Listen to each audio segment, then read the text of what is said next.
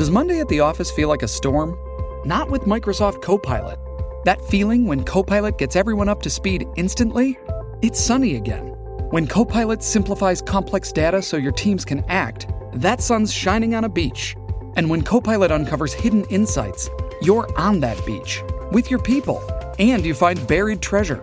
That's Microsoft Copilot. Learn more at Microsoft.com/slash AI for all. What's the easiest choice you can make? Window instead of middle seat? Picking a vendor who sends a great gift basket? Outsourcing business tasks you hate? What about selling with Shopify? Whether you're selling a little or a lot, Shopify helps you do your thing, however you cha-ching. Shopify is the global commerce platform that helps you sell at every stage of your business. From the launch your online shop stage to the first real life store stage, all the way to the did we just hit a million orders stage. Shopify's there to help you grow. Whether you're selling scented soap or offering outdoor outfits, Shopify helps you sell. Wherever and whatever you're selling, Shopify's got you covered. Sign up for a $1 per month trial period at shopify.com slash try. Go to shopify.com slash try now to grow your business, no matter what stage you're in. Shopify.com slash try.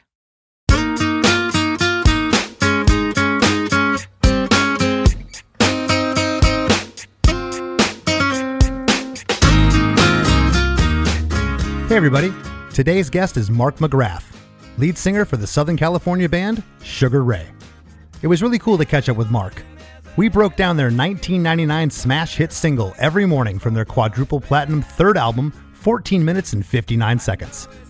The song came hot off the heels of their previous hit single, Fly, and it's no small feat that every morning eclipsed that song in both sales and popularity. Mark credits producer David Kahne with not only building every morning from the ground up, but also giving Sugar Ray the blueprint for their sound. We talked about the lightning strike that almost took Mark and the band out at the Chicago stop of the 1997 Warped Tour. And I told Mark that he's the only person I would ever fear battling against on Rock and Roll Jeopardy if it were ever to return to television. Mark was very humble when reflecting on Sugar Ray's career, and you can tell he's beyond grateful for it. And, as I suspected, Mark was oblivious to the fact that the video for Every Morning, which was based around a roller skating rink, bears a striking resemblance to the Less Than Jake video for our song Dope Man that was released two years prior to theirs. For all this and much more, stay tuned.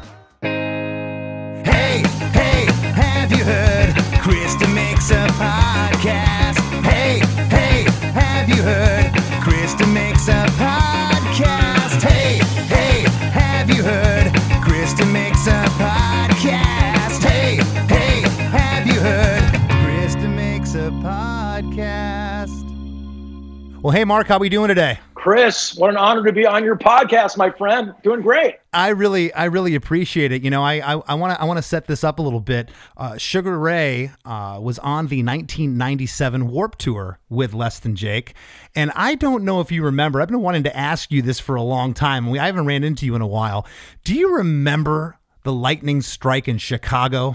It's one of the most historical Sugar Ray moments because I don't know if you. Okay, okay. Did, did you were, you were you watching the show, Chris, when it happened? I was in the truck warming up for our show. Right. Okay. And I was watching I was watching you guys. I wanna say you were in the middle of fly even when it happened. It was the end of our set, and we had one song back then that people were coming out to see in '97. We still kind of have one song. Think about it, but but so. We played our 30 minute set, and you know, you know the Warped Tour. They don't mess around. They don't care if you sold 100 million records, have five number one songs. We were playing the driving tent, the tent that folds down at night and goes on the back of a truck. We play after. Oh, yeah. We play after a Pulp Fiction cover band and all this, and we went on about. We'd go on at 1.30 in the afternoon. And I'd be walking around the grounds because the Warped Tour was so much fun, especially in 97. What a great lineup. You guys, Social D, Sick of It All. Uh, I mean, we could just go on and on. with uh, Heptones. It was such a, Hepcat. It was such a fun, uh, such a fun tour. So I'd be running around the, the fields all day looking at all the bands and people go, Mark, when, when are you guys going on? I go, we went on six hours ago on the pop-up stage that's being driven to another city right now. and and I would tell Kevin, I go, Kevin, like I know there's a protocol here. I know there's like a level of punk, you know, authority here and sort of hierarchy. And I totally respect that. I just think some of the fans are getting a little bummed out. Is there any way we can move to the third stage? Forget the main stage or forget the second stage. The third stage, he goes, gotta earn your dues. And I go, Kevin Lyman, I respect you more than ever now, my brother. I respect. We had a record in the top 20. Our song was about to be number one, and he he stuck by that thing.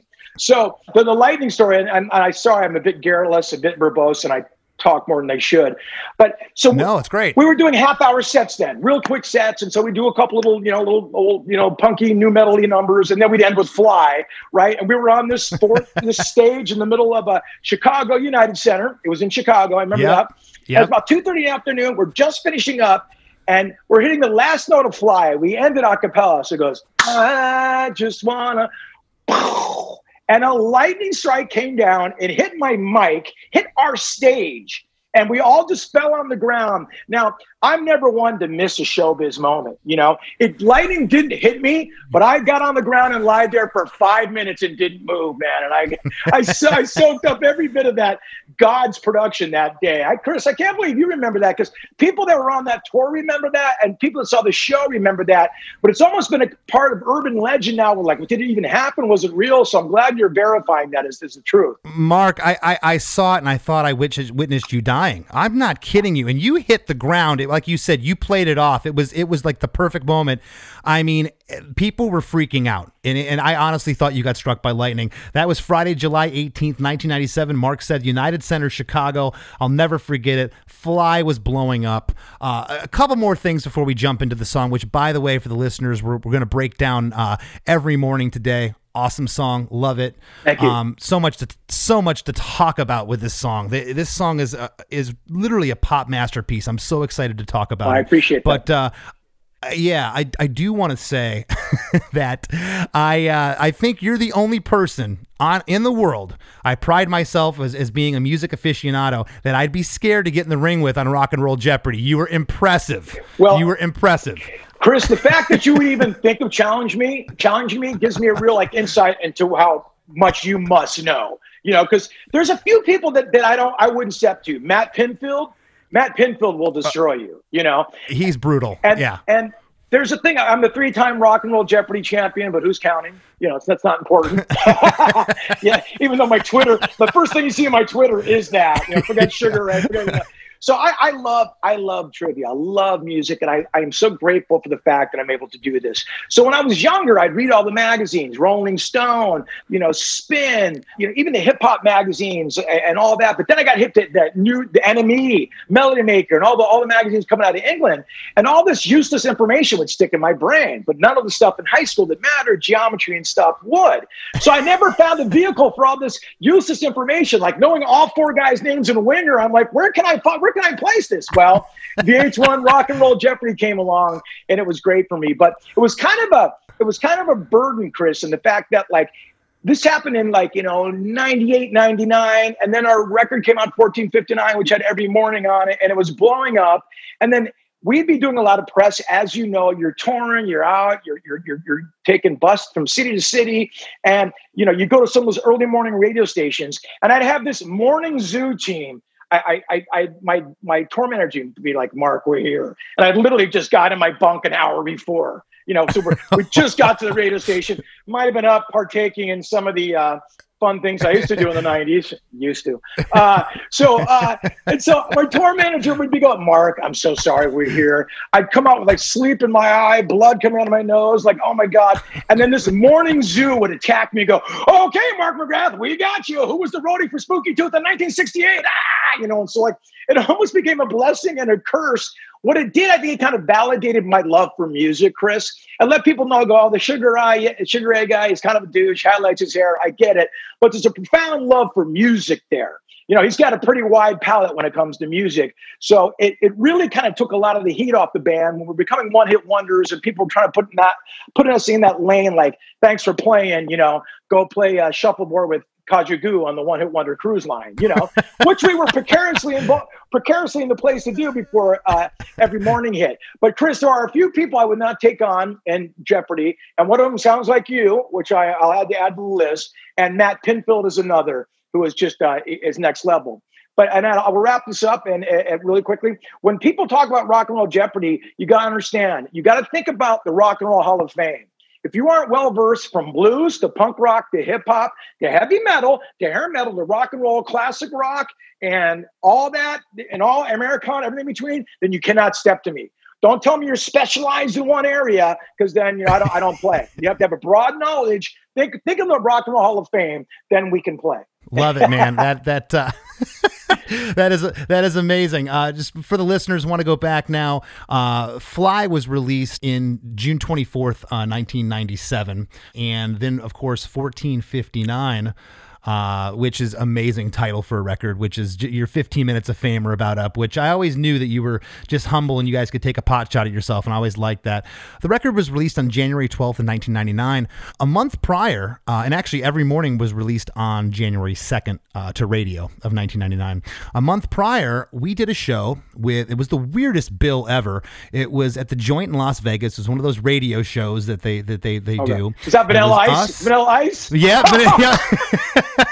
Sorry, there you go. Go ahead. Go ahead.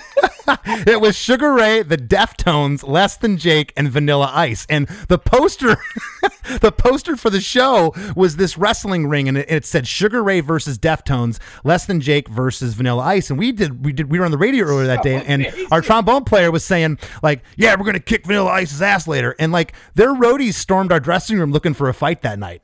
Kidding me? yeah. Who the hell was talking shit earlier?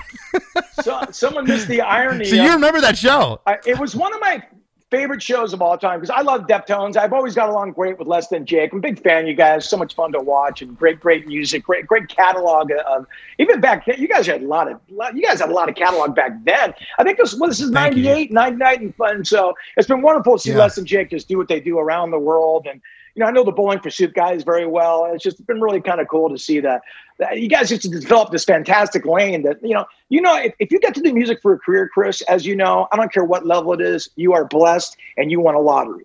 You want a lottery ticket oh, yeah. to it. I know uh, that. And so it's been, I know it's that. been fun to watch. yeah, well, definitely. So I saw that thing in 98. And this is when Vanilla Ice guys went into his Ross Robinson Korn produced record. So he had a yes. record that sounded like like Korn,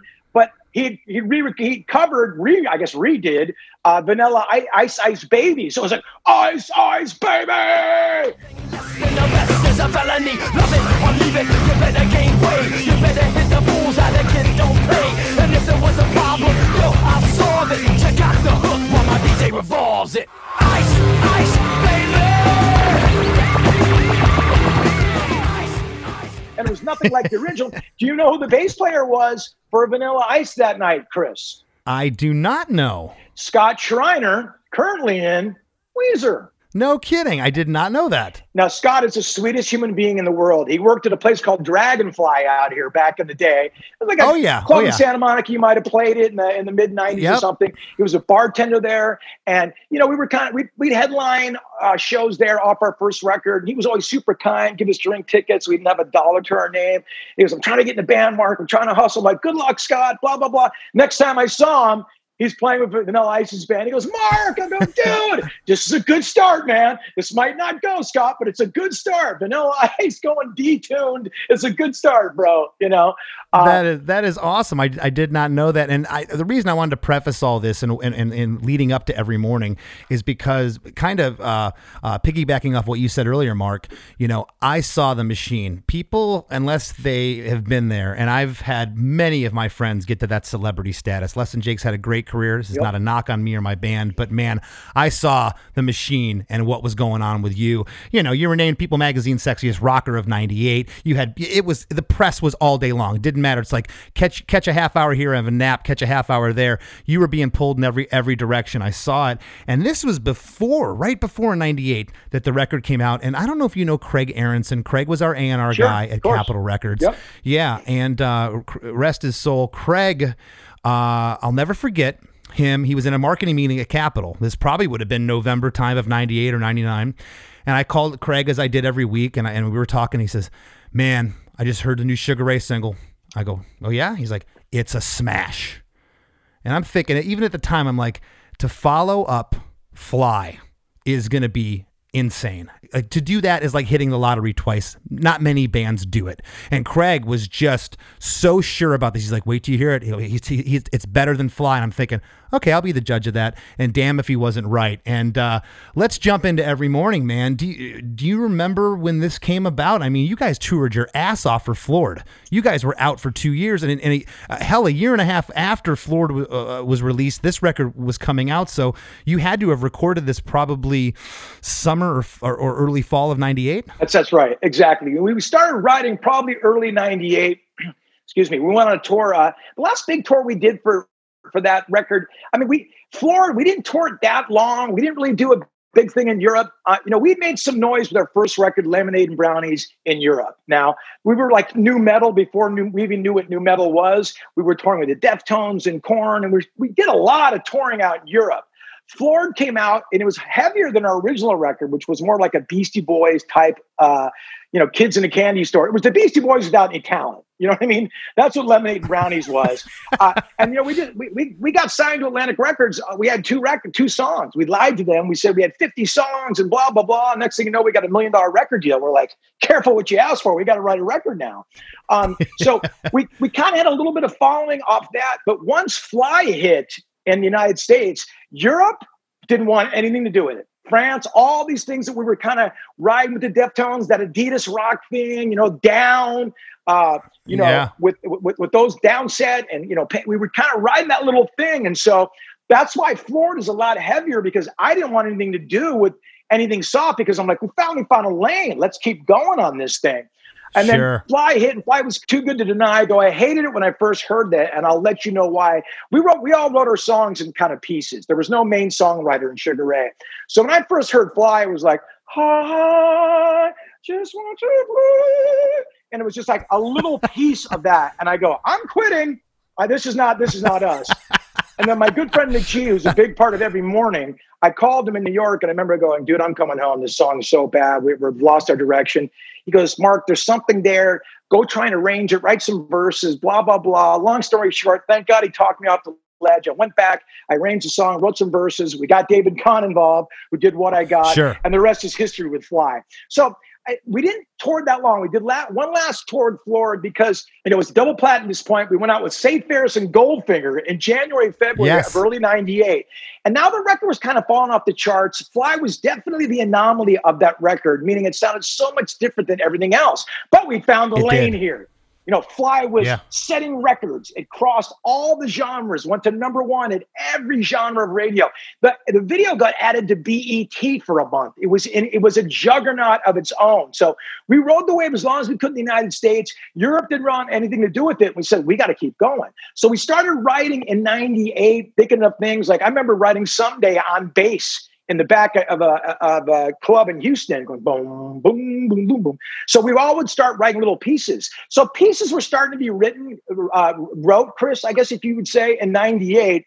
But, you know, we were in a real precarious position because we were one of those bands that had a, a gigantic song that was nothing like anything in their catalog, and people were quick to write us off. Well, they got kind of the douchey lead singer They, that came out of nowhere. You know, the others, there was no follow up. I mean, and, and by the way, I, I, I, bet against us. I call the record 14 minutes, 59 seconds as a joke. I mean, I've always started this self narrative of humor against the band and myself. You know what I mean? So I've kind of started making fun of us back in the day. So that was the bad part. We were like, okay, we have Fly, but the good news, we found a lane, meaning this is, we want to explore this kind of songwriting. I think we found where my voice wants to be and you know melody is key and maybe we'll turn down the, the guitars a little bit. And that's where every morning kind of came about. But we kind of knew how precarious we were. We were like well we don't think we're going to have another hit either. It's so impossible to have one. I mean but once you get one it's so ironic. All you want your whole life is one hit, and when you get there, all you want is not to be a one-hit wonder. It's the strangest. Yeah. It's the strangest thing, Chris. And like for bands who don't have a hit, they're like, "Ah, oh, shut up, dude." I know what you're talking about, but once you get there, the work's not done. So we knew it was going to be tough following it up. And, and to, getting back to what um, your A and R A and R guy said, in 98 i remember when there was a thing called music connection and they were atlantic was kind of releasing the single out to like uh, tastemakers you know what i mean?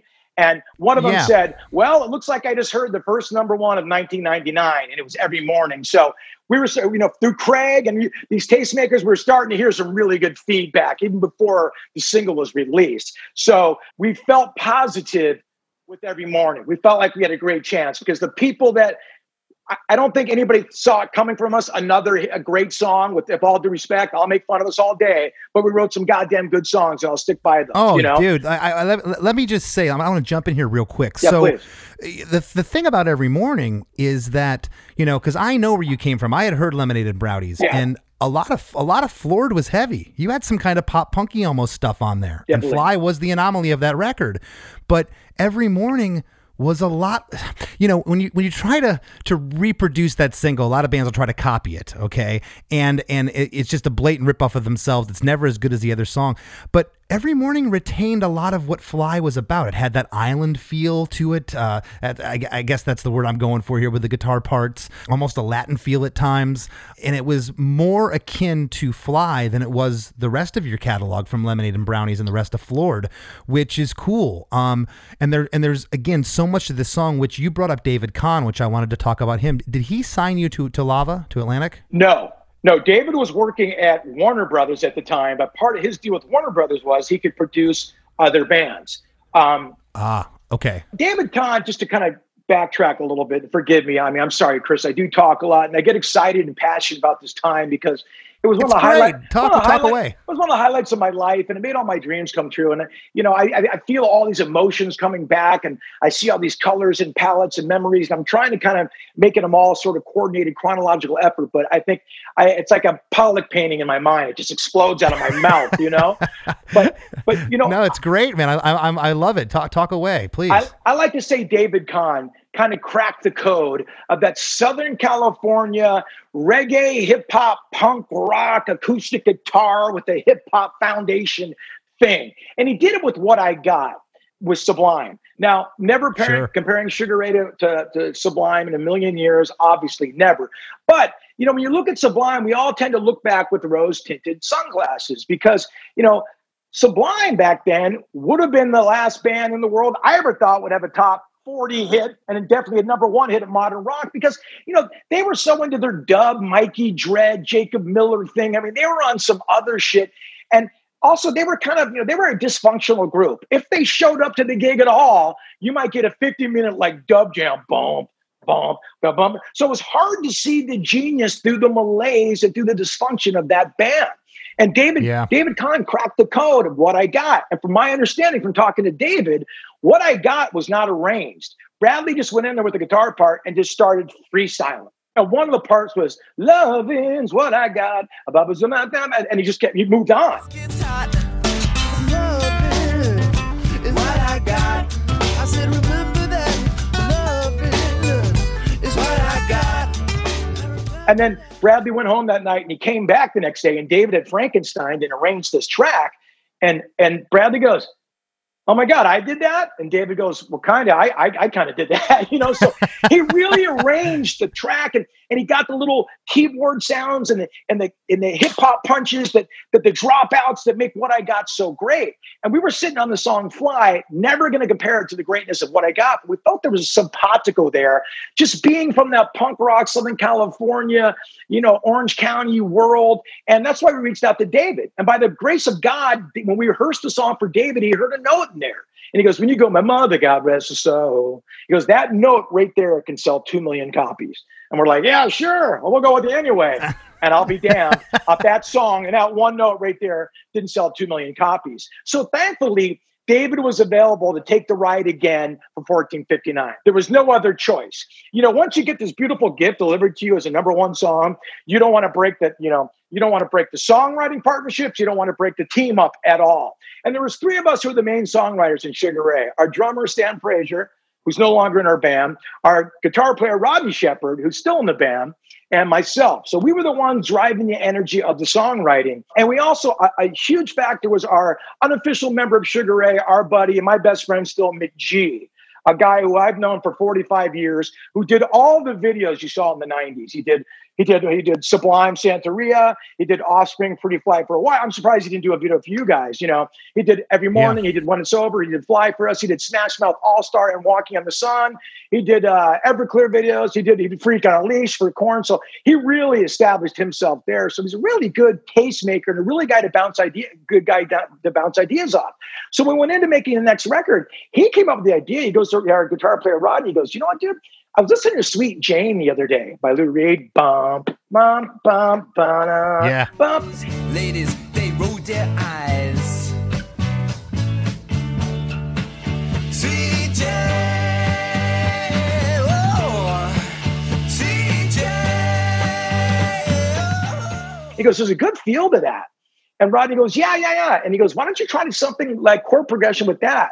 And that Sweet Jane goes D, A, B, or G, or whatever it does. And Rodney goes, you know, Mark's voice is more in the A range. Let's go to A. So he just went A, E, D, D, E, A, E. And he just went back and forth to that. So uh, Sweet Jane was the inspiration for the chord feel.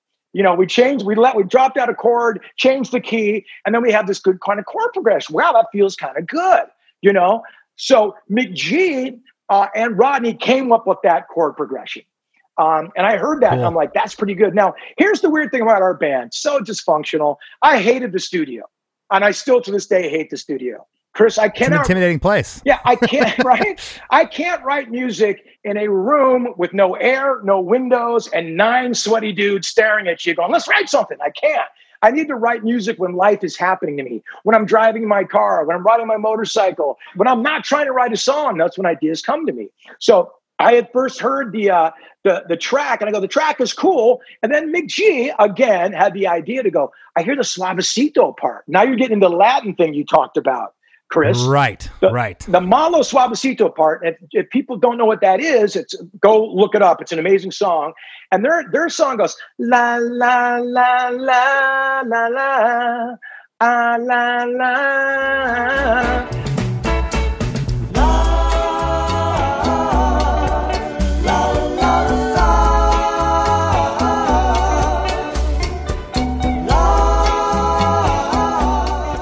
So we go, you know what? We're going to sing that part in there right now, fully going to change it, make it our own, but that's the inspiration right there. Right. So we added the Malo part. So now, you know, we're working on some good, pretty good inspiration. Sweet Jane, Lou Reed, Malo over here, all this good stuff.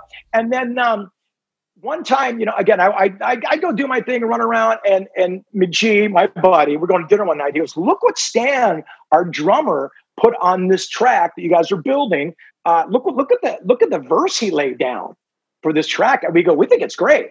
And the verse was, every morning there's a halo hanging. And I go, are you out of your fucking mind? That's not a verse. That's the chorus. Just get out. I was going to say, wait, that's the chorus, right? I guess get out of the. I mean, half a song like just get out of the way of the good parts. Just get to them without ruining them. You know. So I go, let me think of some verses again. You know, we were starting to get by default. We were starting to figure out where our strengths were as songwriters. So I, uh, I and you were starting to, at this point, you were starting to get excited about the song. It sounds like. Then I was getting excited about it. Yeah, I got excited when I first sure. heard the idea and it came back. And then our DJ, DJ Homicide. He added a great, a great drum track that David Kahne ended up building out and made it punch harder. But he added a great, the DNA of his drum track is still in there. So it's starting to feel good. It's starting to swing, Chris. You know when something feels good, it just feels good. Oh yeah. Now I'm hearing oh, this yeah. every morning chorus going, this is amazing. The problem is it's so high, I don't think I can sing it.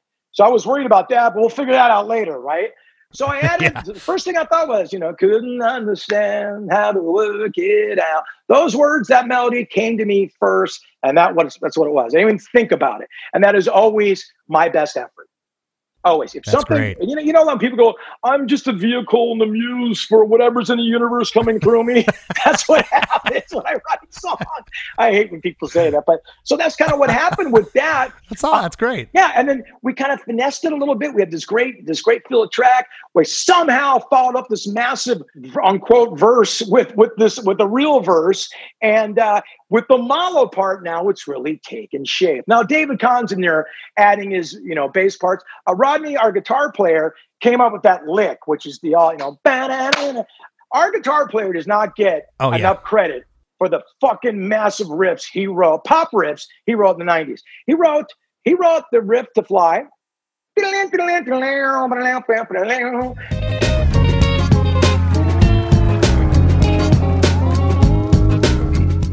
He made his money before the band by playing reggae bands, and he still plays them to this today. So all the reggae influence, all the picking, and all that kind of, you know, that Peter Tosh little riffing, all comes from Rodney, all of it. and then cool. Rodney ended up playing bass on the track as well because he wrote the bass line to it. You know, so Yeah. Rodney's just killing it on this track. He's he's, he's just killing it.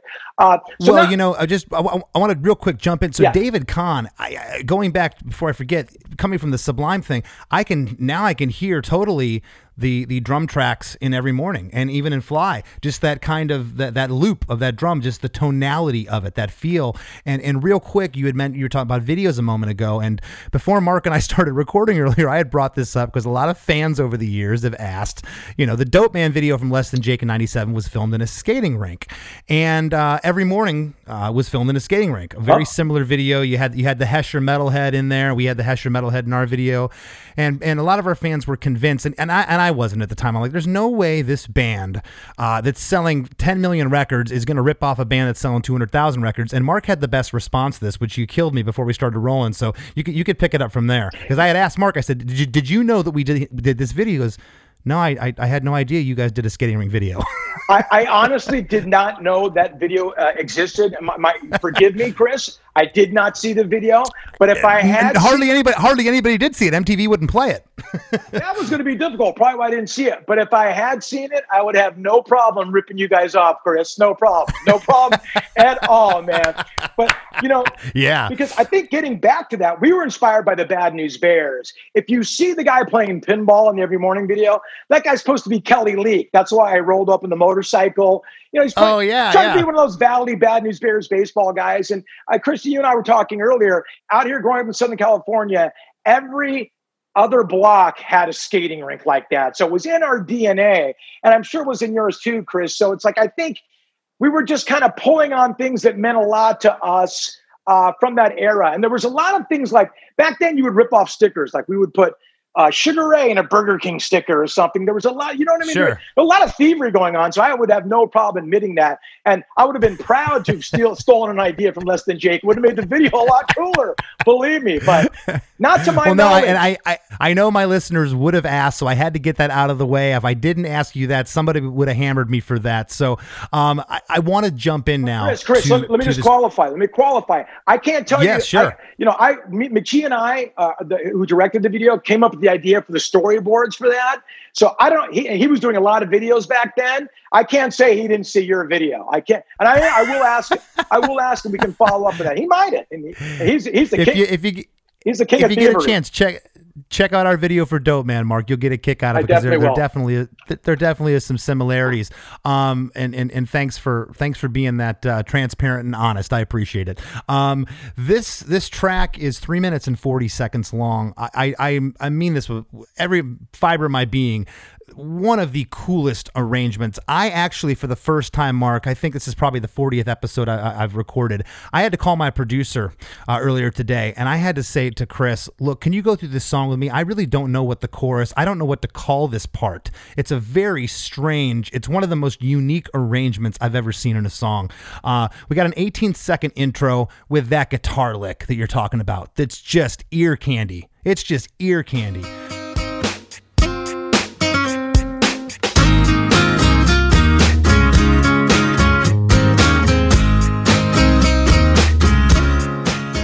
18 second intro, and then we're we're in the in the chorus. It starts off with the chorus. Don't Every bore morning us. there's a Don't halo. bore us. Get to the chorus, Chris. You know that. The, the- yeah, the old the old Clive Davis. Um, You got it. Every morning there's a halo hanging from the corner of my girlfriend's four post bed. I know it's not mine, but I'll see if I can use it for the weekend or a one night stand.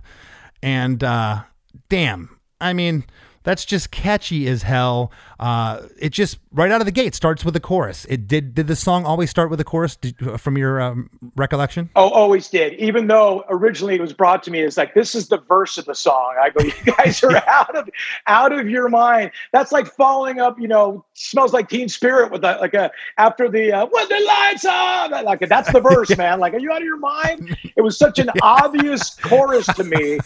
But when you yeah. have something that strong, you're like, oh my god, we've got to get out of the way of this thing. It's such a massive, gigantic piece of music.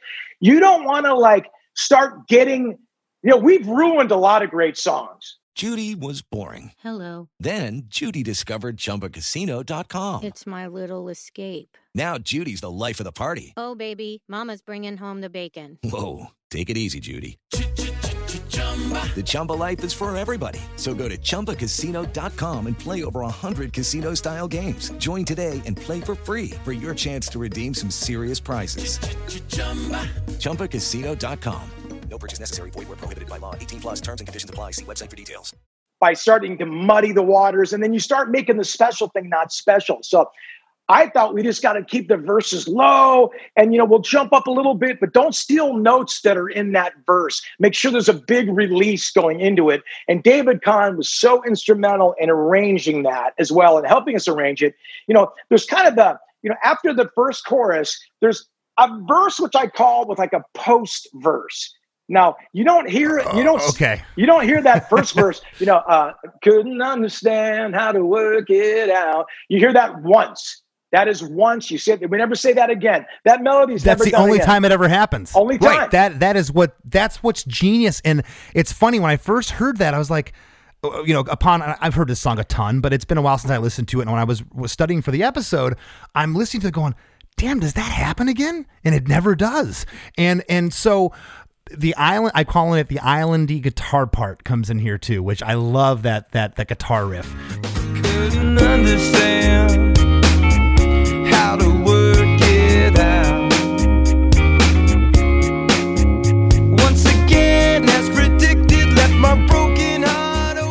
And I called this a one-time only post post chorus or setup you know, set up for what I'm calling the verse. And and and um, Mark started to say the lyrics here. Couldn't understand how to work it out. Once again, as predicted, left my broken heart open, and you ripped it out. Did, was this a collective a lyrical thing, or, or, or, did you actually write the lyrics to this? All, all of uh, all of the the hit songs from Sugar Ray have a lyrical collective. Like Stan, our guitar, our drummer, wrote all of the lyrics and the melody to "Every Morning There's a Halo," and like we didn't tell each other what we were talking about. So I wrote the, you know, couldn't understand how to work it. I'm, I'm a feel guy. It just felt like that was supposed to be whatever the fuck he was talking about in that course. And people try to ask me, like, hey, dude, is that song about pegging? Is that so? Is that supposed to be a rubber, the halo? Like, I get asked the dumbest questions about this song. And, and people just tell me it's about, someone once hit me up on Twitter goes, hey, dude, is this song about pegging? Someone told me it was. I go, I go, well, obviously, about eight years ago. So now it's like I'm the one that's verified that is about pegging. So it's just it's so stupid and crazy what goes on in this world. But what if you don't know what pegging is, Google it. Yeah, really, have fun with that, and you'll never you never look at the you never hear the song the same way. it's not about a pirate's leg. You got it, buddy. Uh, well, it could be if it went a certain place, but we don't need to yeah. deal about that. But uh, but uh, how did how did this part only happen once though? How did it never come back? We tried to make it come back and it dragged the song. Now, when I when I say drag the song, it, it it started pumping the brakes on it. You know, when you've got a perfectly written song, it just goes like this, and you're never thinking of the parts, and it just goes. And David Collins yeah. and Chamelis, we had we had I wrote a second part that you know another one, you know, you know, after all this time, I've never told anybody that. You know, that was the, that was the second verse. After all this time, that, I can't remember the other part, but it was after all this time. And I remember, no kidding. And I remember looking at David Connor and go, doesn't fit. And he goes, well, what do you think I'm thinking? I go, I go, let's get straight to something's got me reeling. Stop. Let's get right to that. And he goes, it's a little weird. I go, there's no rules in songwriting. Does it feel right? And the second we remove that, boom, It had the groove again. It just kept moving.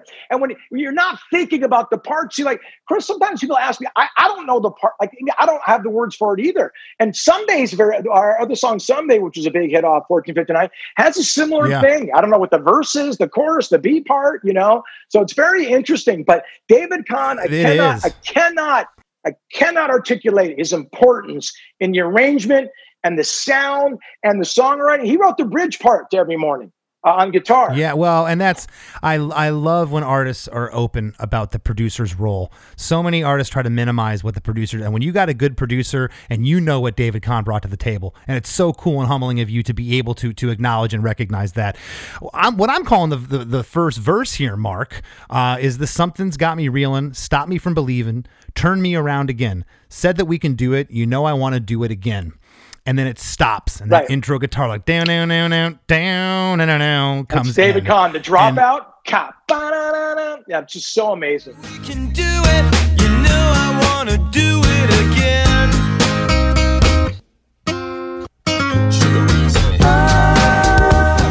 only time in the song it says Sugar Ray Say. Was that DJ Homicide that said that? Yeah, but he goes, Sugar Easy. Sugar Easy. Because what we Okay. did, he would always, you know, his nickname was Creasy. And dude, he called me Measy. And, you know, there was just some stupid dialogue that goes along bands, you know. They go, Yeah. What's up, Measy? What's up, Creasy? And like, it was just some stupid stuff we said. So he's, he added Sugar Easy there. So it's, That's how it's written online in Google. I thought that was a typo. No, it says Sugar Ray Say on all the lyrics, and no one ever said that. It's probably someone at Atlantic Records trying to like dis- articulate and decipher the records later, but it's supposed to be Sugar Easy. And then it goes into the Yeah. Malo part. The ah, ah. Now, Yeah. Now, Chris, I, I don't know if I'm jumping ahead of you, but now we're at the Malo part, right? This is Well, right, It- and and and and this is the the malo, which is the uh, suavecito, is and it's the ah part that's Mark Mark's referencing. I called this three different things here, Mark. I called this the interlude, the refrain, or or pre-chorus number one.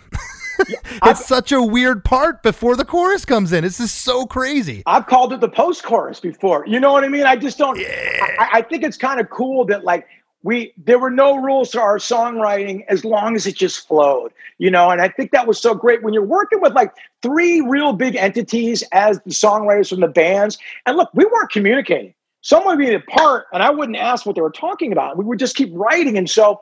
You know, there was no Noel Gallagher in our band. There was no Johnny Rzeznik that wrote all the things. So we were also coming to our own as songwriters and starting to trust each other more. He's the gig hook guy. He's the big hor- chorus guy. I'm the arranger guy. Rodney's got all the guitar licks. David Kahne, and we had a, we had such a beautiful team there for a while that of course we had to fuck over later, but that's for another podcast.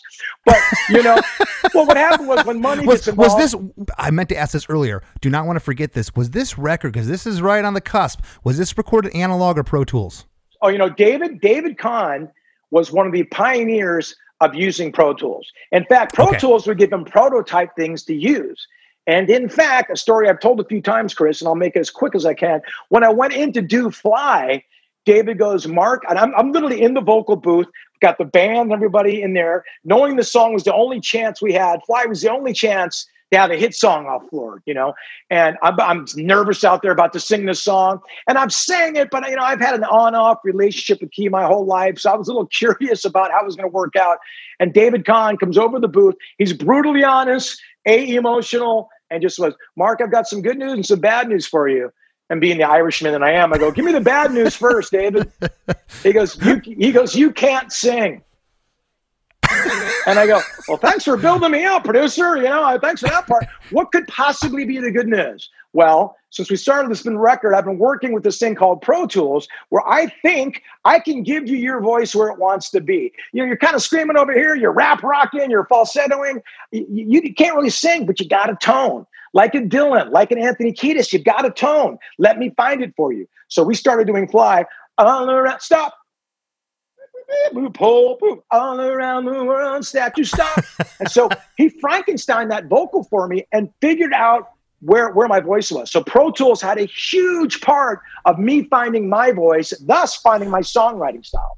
I am so stoked you brought that up. Uh, Howard Benson, I'm sure you know Howard, the pro- Of course. producer Howard Legend. Benson. Legend. Howard Howard did a bunch of Less Than Jake records, Mm-hmm. and he did an, a 1998 did a record. It was his first. Pro Tools record. We were kind of his guinea pigs, Yep. and that record taught that record taught me how to sing. I told Howard that in the episode I did with him. I'm that taught, and I'm, I'm glad you. I've never talked to another singer that that that, that uh, has that point of reference. That like after I heard my vocal recorded properly, it kind of gave me my voice as, as a vocalist. Isn't that, cool. isn't that a gift, Chris? And it's funny that like a, Oh, lot- it's a lot unreal. Of, a lot of singers maybe are, are very precious about it or whatever. To me, he gave me a gift. He gave me a oh, career. Oh, God, yeah. You know, and Yeah. like because you know, like I said, we got signed, and I don't know, I was singing, screaming, rap rocking, and then David goes, "Here's where your voice wants to be." And like as a singer. Knowing what you can't do is just important as knowing what you can do. So that was a Oh, I- yeah. that was one of the greatest gifts of it. I, I got to go back and listen to the Howard episode because Howard made one of my favorite records, the Bang Tango Psycho Cafe record. So uh, Oh, yeah, absolutely. of all time. Less than so. Jake, less than Jake toured with Bang Tango in the early 2000s. We'll save that for another ah, episode oh, with you. man, come on. That's I got- music. I got some Joe Leste stories for oh, days. Oh, dude, dude, oh, dude, you've got to tell me all of them. I want to know them all. Um, Oh, I want to get in. I want to get into this interlude, and Yeah. I love. I love something in here that is really cool. Um, and and, and the, the the lyric is ah every morning, every morning when I wake up, and then there's the backing vocal of "Shut the door, baby, don't say a word," and then it's kind of like almost a backing vocal that you're singing here, Mark. It's she always writes the wrongs. She always writes, she always writes. And then it comes back with shut the door, baby, shut the door, baby. That she always writes the wrong, that's foreshadowing the bridge that comes you go. later. And it's the own it's the only time that it happens. It doesn't happen happen on the second interlude. and you would which is, swear it again, does. And you would swear it does, uh, you know? Isn't that I, great? I had to rewind it. I had to rewind it twice. I'm like, wait a second. Did, did I confuse it? Is it the second time too? And it's not.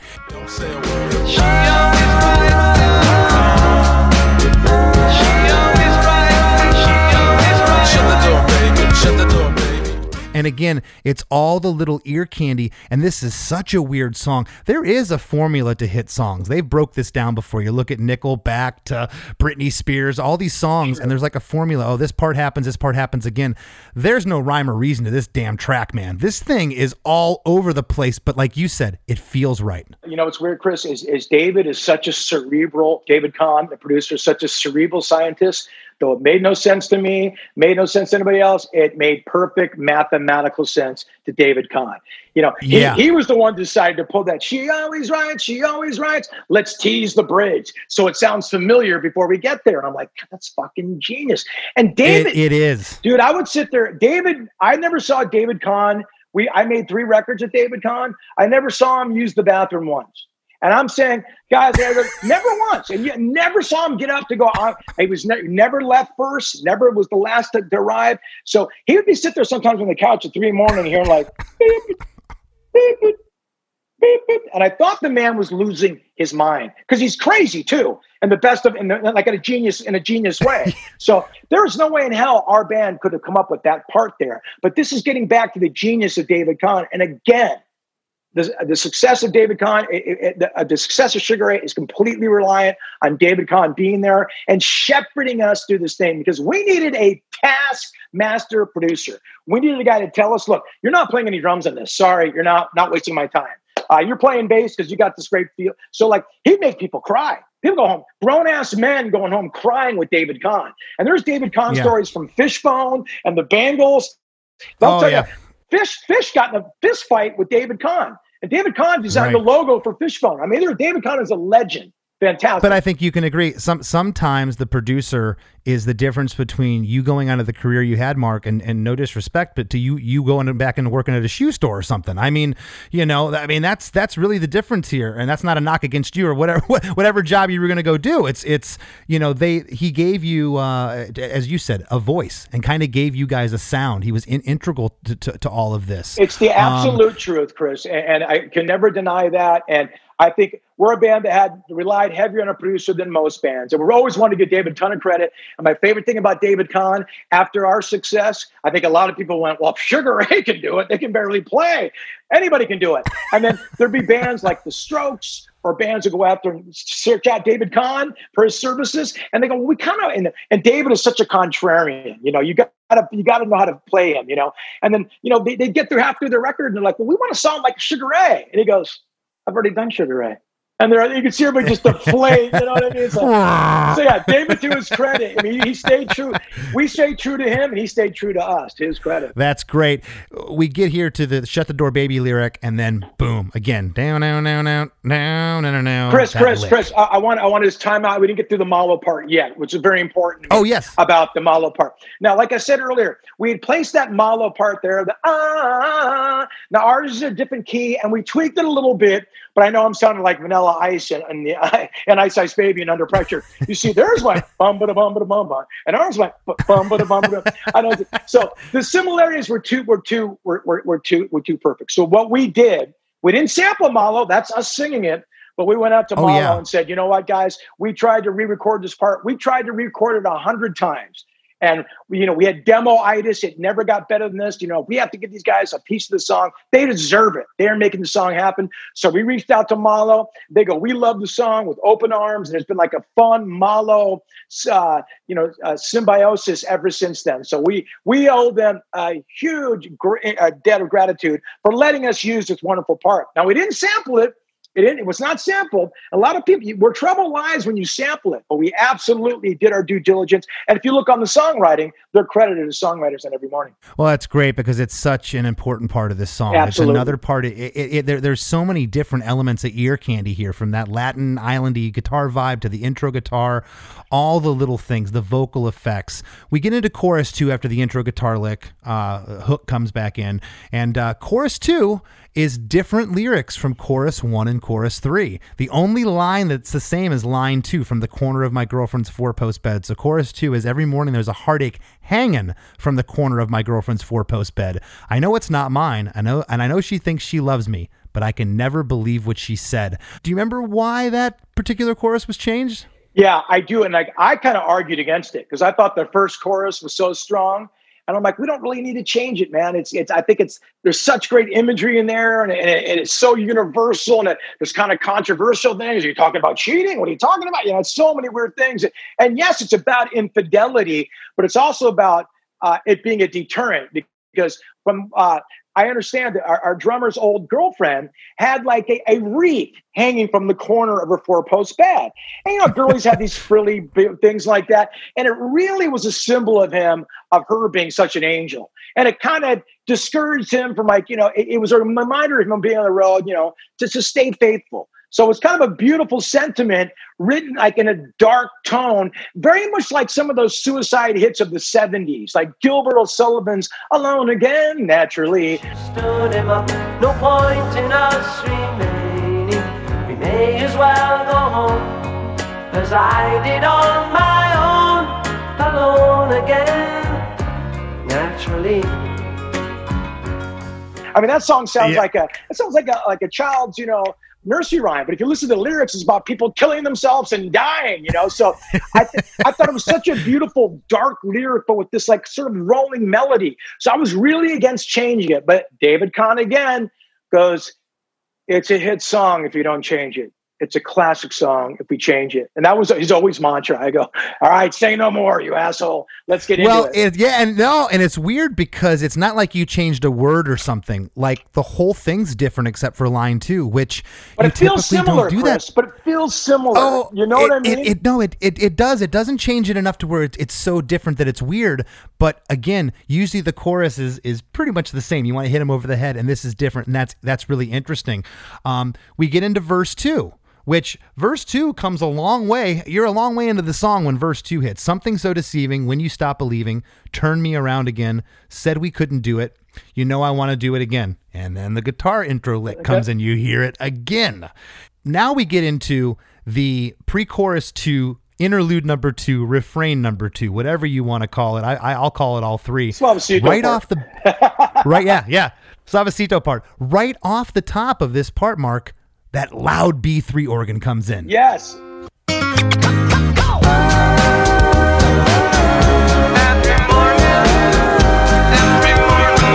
Shut the door, baby. That's killer. It only comes in right there. and it sounds kind of like a carnival barker. And if you watch the video, Yeah. when you watch the video, you know when back in the day during ice skating, uh, they'd have the old uh, Hammond organs playing at old ice skating rinks, and it reminded me Sure. of that. And the video was perfectly synced to the ba ba ba, you know that that Hammond carnival organ again. David Kahne all over it, going, we need something new. We need to add, enter, we need to enter into new texture here, but keep it similar. Feel like you heard it before, but you haven't. I had to rewind the song, go back to the first interlude. Eh. And I'm like, I'm thinking, was the organ there buried? I'm like, it's not even there the first time at all. And then when you do hear it the second time, it's like the loudest damn thing you almost hear there, but it works perfectly. And- and it's Da- so great. David, again, that's David. So, like, there was a science to what he's doing, Chris. For our songwriting, there was no science, but he would break down the science. You, you can't do that because we're not scientific in our songwriting. We're feel guys, right? Can't do that, can do that. Listen, if we're going to go into this bridge, we need to slowly build. So, David is all about building, building, release, building, building, release, and that's what that's what happens when you go into the uh, this this which we can call the bridge after this uh, Suavecito Part B. Absolutely, and and, and I, I had my notes written here that I brought up a moment ago. Uh, the she always writes the wrong part that happens the first time doesn't happen here until you get to the bridge. And this bridge is so cool because it ch- totally changes the feel of the song, except for the drum loop. Yeah. the drums are still drums are still doing its thing, but all of a sudden you got this chug gu- guitar. The acoustic guitars drop out. Yeah. and it's this own it's this own thing for like eight seconds.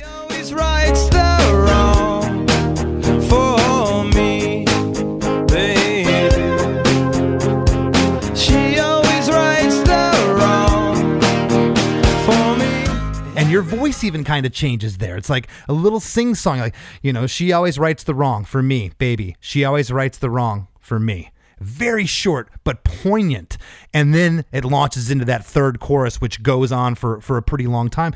Do you remember that bridge? You said David Kahne kind of brought that to the table, and and it it's short for a bridge, but it works. I, I remember it very, very well. Um, David came up with the guitar parts for that. You know, the the change where I, I, I believe it goes to it goes to D, E, A, F sharp, then D back to E. So he came with this part, and it was his part. It came out of nowhere. Nobody could figure out a melody or what to place in there. Now, I was out partying, doing my thing, and I would think I came. I was up all night at a house or something, and and I was kind of late to the studio as I might have want to be back then. Uh, they were there at two o'clock. I was driving to the studio, and I go, "She always writes the wrong for me, baby. She always writes the wrong for me," and and I go. It feels good, but there's not enough lyrical content there. Not for what we just, they're, they're not going to like it because maybe they might like the first part, but we're going to have to finish. So we were at Swing House, the rehearsal space Swing House out here in Los Yeah. Angeles. You know, we would be doing pre-production as we were recording the record. David wasn't a guy that needed to go into a studio then because he was so far ahead in technology. So even though he was fooling us that we were doing pre-production writing, he was making the record. So I go, give He me was already knew he's yeah. He's already doing it. He already had the sounds. We didn't set up any Yeah. drum- we didn't set up any drums. Our drummer played live only on the middle of Fly, and that was it. He didn't play drums on, on, on any of the Well, hits. Um, Real quick, I, I gotta I gotta ask. So now, now in my head, because I'm listening to the song linear, um, the she always writes the wrong part in the first interlude. That that kind of uh, call and response thing you're doing there, which almost sounds like a backing vocal. Was that an afterthought? Was Yes. the bridge written and then ah? So Brid- you decided to put it there first. afterwards? yeah, we have. Cool. we we wait we That's awesome. Yeah, no, we waited to add the counterpoint. Well, David waited to add the counterpoints. You know, I, Gotcha. I, oh, I at the ending, I'll, I'll tell you what happened. But but so I went in there with a Shure 58 mic at Swing House, sitting by David's board, and and I and I go, I got an idea for the bridge. Everybody's like, "Oh, great! Here's one of Mark's ideas again." And, and, and I just go, "She always writes the wrong for me, baby. She always writes the wrong for me," or something like that. You know. And he goes, "Why did you why why did you talk at the end of that?" I go, "Why?" He goes, "That's it." He goes, "Let me see if I can clip it." So what you hear right there is exactly my one and only take at the bridge. It was my rough idea. I was showing the guys what I felt the idea was because I didn't care and it was so loose that of course Yeah. David David loved the vocal. He goes, "That's it. You're not touched." I go, "What if the lyrics?" He goes, "They're perfect." You know, and and and that that's was it. aw- that's that is ah, dude. That is so that lightning in a bottle stuff, man. You can't. eh, It's so hard to explain to someone that's never been in, in the studio or in that situation. When it happens, it's just like you don't know where it came from. That is such a. That's a. I'm really and, Chris, glad and you, Chris, it's you so shared that with us. serendipitous and lucky, and you know, it, it- it's almost beyond you. Especially if you write with other people. You know, there, there's just a magic happening there, and it's rare. And when it does, and you feel it, man, it's great. Oh. I, I think when I think at that time we went across the street to Chandara, and I'm starting to get cocky now. I'm like, I think we, I think we're sitting on some shit here. And that's when I said, let's call the record 1459. And all the guys in the band were against that immediately. They go, no, you're trivializing it, blah, blah, blah. I go, you guys, if the record fails, it's the greatest title in the world. If the record succeeds, it's the greatest the title greatest. in the world. So I had the, the, the band was not into it. We went back and told David Kahne, and he goes, he has glasses on. He was pushing back. He goes, that's the greatest title I've ever heard. And then, then he just, that was it after that. It was 1459. So on that Once he day gave that a stamp for approval. bridge, we got the, we got the, uh, we got the uh, title of the record too. That was a good day. Which, by the way, Chandara, amazing Thai food. Is it still there? Because I've eaten the Chandara. It's not there anymore, unfortunately, bro. Not We- not, we- not on we- uh, not on Cahuenga anymore. There might still be one. Okay, well, where where was Swing House? Because we recorded Right. a Grand Master. right across the street from Chandara, and you wouldn't even know it was there. And Swing House has since changed. It's gone through like multiple Okay. variations. It's gotten bigger and bigger. Um, Okay. but it, it was right Grand behind, Master Studio was was right next to the Jack in the Box. Yeah, it was right behind the Jack in the Box. They were they were it was right. Ah. You know those nondescript buildings that were right there. Yeah, Swing yeah. House was right Okay. there. I'm surprised you didn't. I mean, it was right across the street from Chandara. That's why I went there. That's ama- that, that's amazing. Um, we're gonna wrap up here with the, with the third chorus, which there's a lot going on here too, man. It's like he- here we are, and and the first part of this is the same as, as chorus one. Every morning there's a halo hanging from the corner of my girlfriend's four post bed. I know it's not mine, but I'll see if I can use it for the weekend or a one night stand. And right there, uh, the the shut the door, baby, don't say a word. Right after that happens, the whistling comes in. Shut the door, baby. Don't say a word. Every morning. Every morning when I shut the door, baby. Shut the door, baby. Every morning. And here's another ear candy that never happens in the song again. Um, can you whistle? Was that you? wasn't me. it was David Kahne. David Kahne No did the kidding. whistling. And, you know, at the end, I go, you guys, I don't want to fade out with the chorus. And they're like, what are you talking about? I go, I just, it's so strong. I want to leave it special. And I don't want to leave your ears like kind of fading out. And then I go, I want to just take a part of it and fade out. Every morning, every morning when I wake up, every morning. And they go, great. And then we're like, there's something missing there. And David goes, I can whistle. We go, I don't know if it's a whistle. And he goes, last time I whistled was on Walk Like an Egyptian and it went to number one.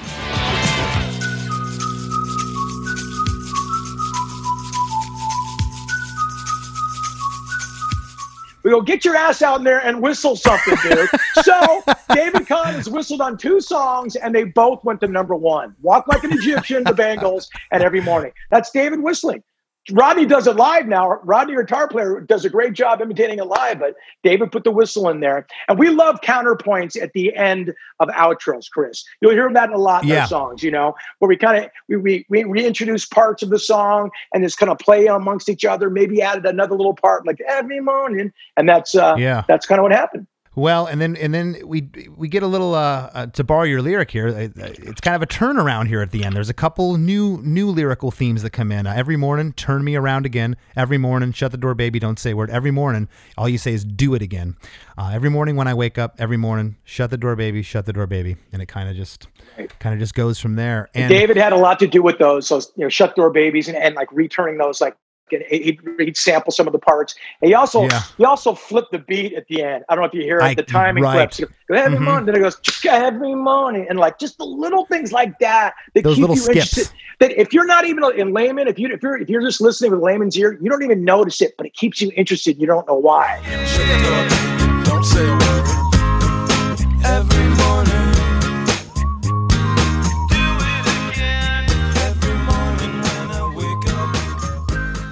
But if you're a musician, you're like, whoa, they just three four time that thing, you know. I know, and that's all I- David and- Kahne, all David Kahne.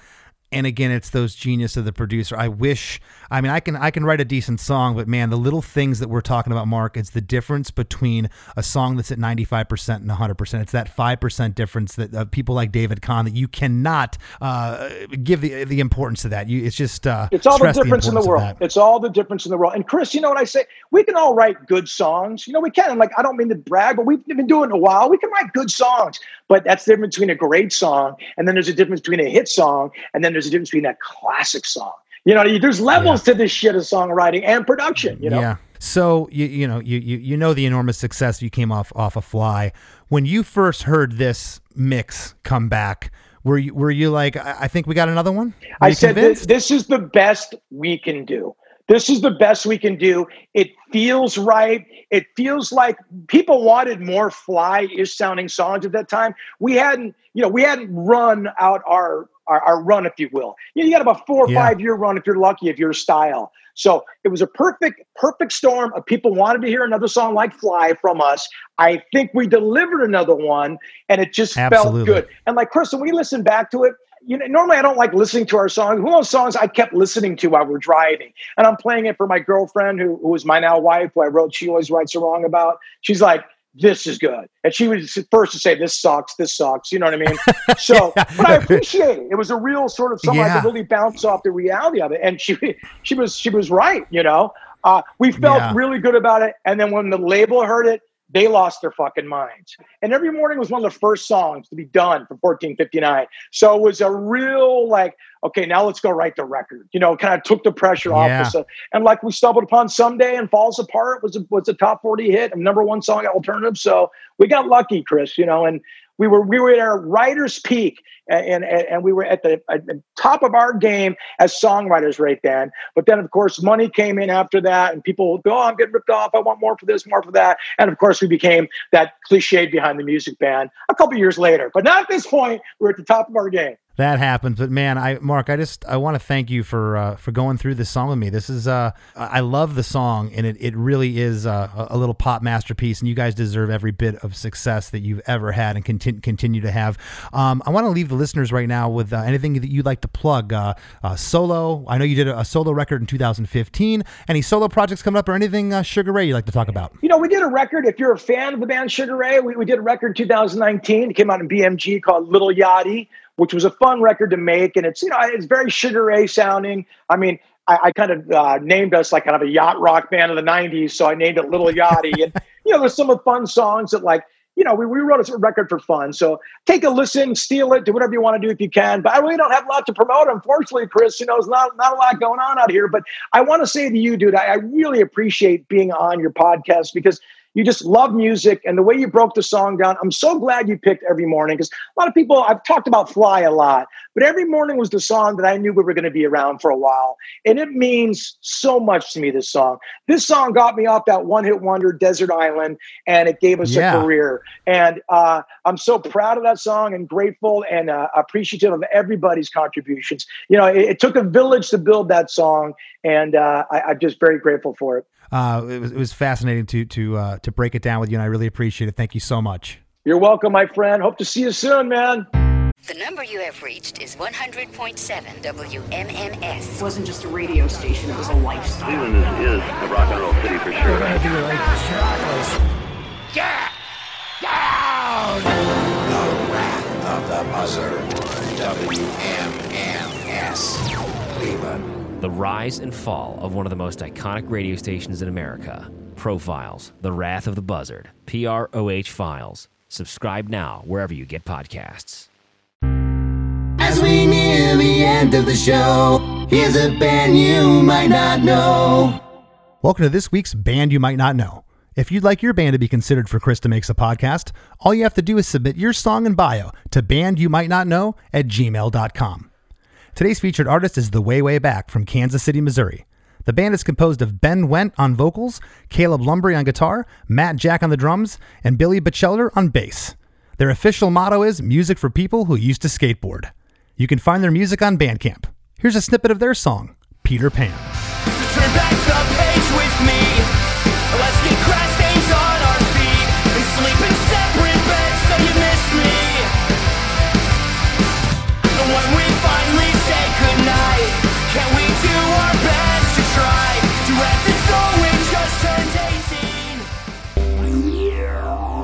Rap with Chris and Chris. So, man, that was a little bit longer of an episode than usual, but I feel like I could have listened to you and Mark McGrath talk to each other for another hour and a half because that was awesome. Uh, what an absolute character. Um, I, I've always always liked Mark. He. Uh, I feel like again, uh, we, we kind of connected when I talked about him. Uh, talked to him about Rock and Roll Jeopardy. You know, we kind of uh, are kindred spirits in that respect. Yeah, I still I want to get him, you, and as he brought up Matt Pinfield to come on an episode and I want to be the game show host. I always dreamed when I was a kid I wanted to be a game show host and if I got to be a game show host between the lead singer of Less Than Jake, uh, people's sexiest man, uh, sexiest rock guy from 1998, and the host of 120 Minutes. that would be that would be my dream coming true. So I hope that we can make that happen. Well, man. which one of our listeners would want to see Chris uh, host uh, a little rock and roll Jeopardy here on Chris DeMakes a Podcast? Let us know at the Facebook group uh, if you'd like to see that, and we'll Yeah. we'll, we'll make it happen. I'm not kidding that that's what I wanted to be when I was a kid was a game show host. I love game shows. So I seriously, that would be my dream this year, like for my birthday or something. I want to make that happen. I feel like Mark would do it. I feel like we both kind of have had interactions with Matt Pinfield. If we can make that happen, man, that would be a dream. Um, Be careful what you wish for, Chris. yeah.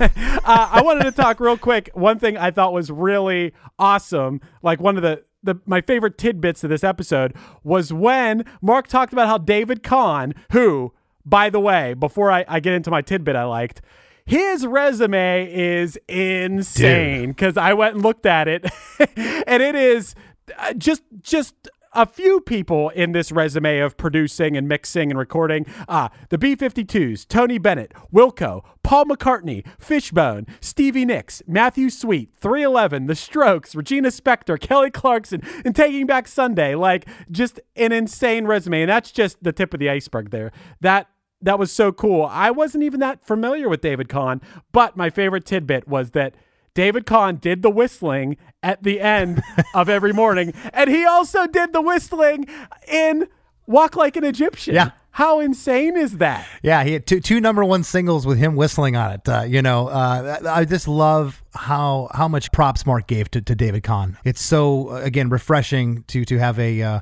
a world renowned uh, rock rock star like Mark talk about how integral a producer is uh, to the, to the, to this band. He even said it. He's like he he carved our sound. He he taught me how to sing. Mark's Mark was that humble to to admit that, and that's very cool you know, I feel like people may have had an idea in their head of who Mark McGrath was, and he seems to know that too. He seemed to make reference to that several times. Like when he talked about, "I'm the douchebag guy with the frosted Yeah. tips." yeah, well, dude, honestly, like he was and is a really good looking guy. like, so you're gonna have the haters out there. He's a guy who's the lead singer of a band with perfect pop songs. So he's gonna be the target of so many people's aggression. You know so, so uh, he embraces it. He's he's humble about it. And uh, yeah he gives credit where credit's due. Like when he talked about the band Malo you know they didn't try to like bite that melody off and, and steal it they gave him credit and credited him as songwriters you know i think that's awesome Yeah, it's it, just so it- much respect It's very cool, and coming from where Mark comes from, again, I, I witnessed the machine at hand. Uh, he was getting pulled in every direction. They were the most popular band for for those 15 minutes. The name of the record, you know, they they were they were that band in the late 90s, early 2000s. Um, I think he's handled the fame incredibly well. Uh, it was one of the most down to earth uh, and fun conversations I've had so far on here on Chris DeMakes a Podcast. It was awesome. Yeah, and he's made a name for himself even more than Sugar Ray. Uh, like my mom knows who Mark McGrath is. you know, like Mark McGrath has been just all over the place. He brought up Rock and Roll Jeopardy and talked about all his various things, hosting shows, being in movies, being on on TV shows, reality shows, whatever. He has made a name for himself beyond Sugar Ray. So it was awesome, dude. Real deal celeb. Yeah, man. I, uh, I, I, like I said, I not not just saying this. It was one of my uh, my most favorite conversations on here. We just uh, he he has the gift for gab, to put it mildly. Yeah, man, that Mark, he sure can bark. And speaking of barking, Chris, this month's fundraiser is Biggie's Bullies. They are a foster home based rescue founded in 2011 in Pittsburgh, Pennsylvania. Their mission is to rescue and rehome pit bull type dogs in Pittsburgh and the surrounding areas. If you'd like to know more, head over to ChrisDeMakesADifference.com and please give to this month's fundraiser anything you can to help out this wonderful cause. Who on earth wouldn't want to help dogs? Some jerk out there? If you're a jerk and you don't want to help dogs, then don't go to ChrisDeMakesADifference.com. But if you're a cool person who likes dogs like everybody should, hey, just go to ChrisDeMakesADifference.com. Even if you can chip in a buck or two, hey, every little bit helps. Yes, they are a wonderful organization and even more wonderful as people. So please head over there and help out if you can. We'd really appreciate it. Absolutely, man. Absolutely. So, you know, Chris, I was thinking. I, I, I said this a couple times now. I don't want to beat it to death, but I truly had no idea what it took to put together a radio show that we're calling this podcast. And you have taught me so much since you uh, suggested to me that I should start a podcast. I pretty much learned everything from you, and you are now offering a pretty killer service. So I've never really asked you how how did you get into this yourself? How did you learn?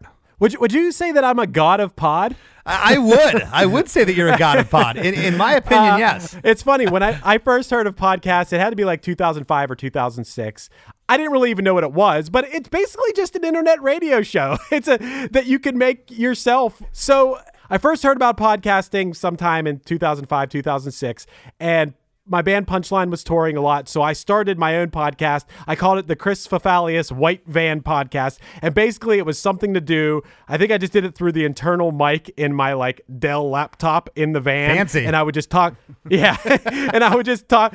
I would just talk to my bandmates in the van like as we were driving, and I think you like you would like hear the noise of like tractor trailers going by like as we recorded, but it taught me a lot about how to podcast. Then over the years, I made other podcasts. I did one with my friend Mike called Men in Their 30s Only, which you can still go back and listen to the, all the old episodes of. And I think I just learned along the way what makes for a good and interesting and fun podcast and what makes for a really bad podcast. And I'm not talking shit, but there's a lot of bad podcasts out there. And I think that it's a matter of knowing what to cut in podcasts. You know, we, we cut a lot of fat off of these podcasts. Uh, and I think that it's a matter of knowing what people are going to like to listen to, what's engaging. And I think that just comes with experience. And I like to think that I have gained a lot of that experience over the years. Well, I, I, yeah, and I can tell you one thing. I listening to podcasts now. I listen to them differently since we started this, and I'll listen to some of them be like, you know what, Th- this is two or three steps away from being a really great podcast if they just did this, this, and this. And I, I really think that's where you and Matt come in. So, uh, you know, please, please tell the listeners where they can uh, uh, find your services. Yeah, my friend Matt Kelly and I started a business called We Know Podcasting, and you can hit us up at info at we know podcasting.com. Whether you're thinking about starting a new podcast, we offer consultations. We can help you get a logo, get a theme song, uh, anything you need to know about the technical aspects. What mic should I buy? What interface should I buy? What program should I use?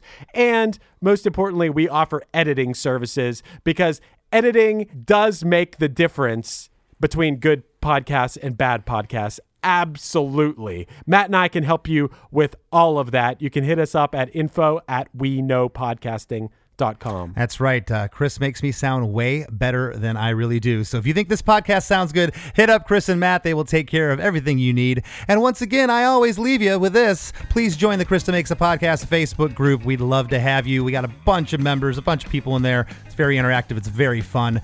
And thanks to this week's guest, Mr. Mark McGrath. You were awesome. And we will see you next week. Hey, everybody, I'm Chris Fafalios, and I'm the producer of Chris DeMakes a Podcast and the host of the One Hit Thunder podcast. And I'm Matt Kelly, host of Horror Movie Night and the producer slash the head of content for the Geekscape Podcasting Network. Between the two of us, we have, believe it or not, 25 years of podcasting experience, and we want to help you start your own podcast. We know podcasting and we want to share that knowledge with you. So, whether you're new to podcasting or you want some feedback on your currently active podcast, we want to help. Or perhaps you're just overwhelmed with all of the editing work. Well, we can help you with that also. You can contact us at info at we know podcasting.com for more information. We're excited to help your podcasting dreams become a reality. Judy was boring. Hello. Then Judy discovered ChumbaCasino.com. It's my little escape. Now Judy's the life of the party. Oh, baby, Mama's bringing home the bacon. Whoa, take it easy, Judy. The Chumba life is for everybody. So go to ChumbaCasino.com and play over 100 casino style games. Join today and play for free for your chance to redeem some serious prizes. ChumbaCasino.com. No purchase necessary. Void where prohibited by law. 18 plus terms and conditions apply. See website for details. Hi, this is Paul Phelps. And this is Monica Strutt. And we're from the Daily Music Business Podcast. We're joined by a number of other really great hosts in creating daily content with great advice for independent musicians just like you. That's right. We put out episodes daily on all topics from music marketing to branding, advice on signing with a manager and label, and anything else you need to uplevel the business side of your music career. We've got it covered. Subscribe to the Daily Music Business Podcast today on your favorite podcast catcher. Subscribe today to the Daily Music Business Podcast on your favorite podcast platform.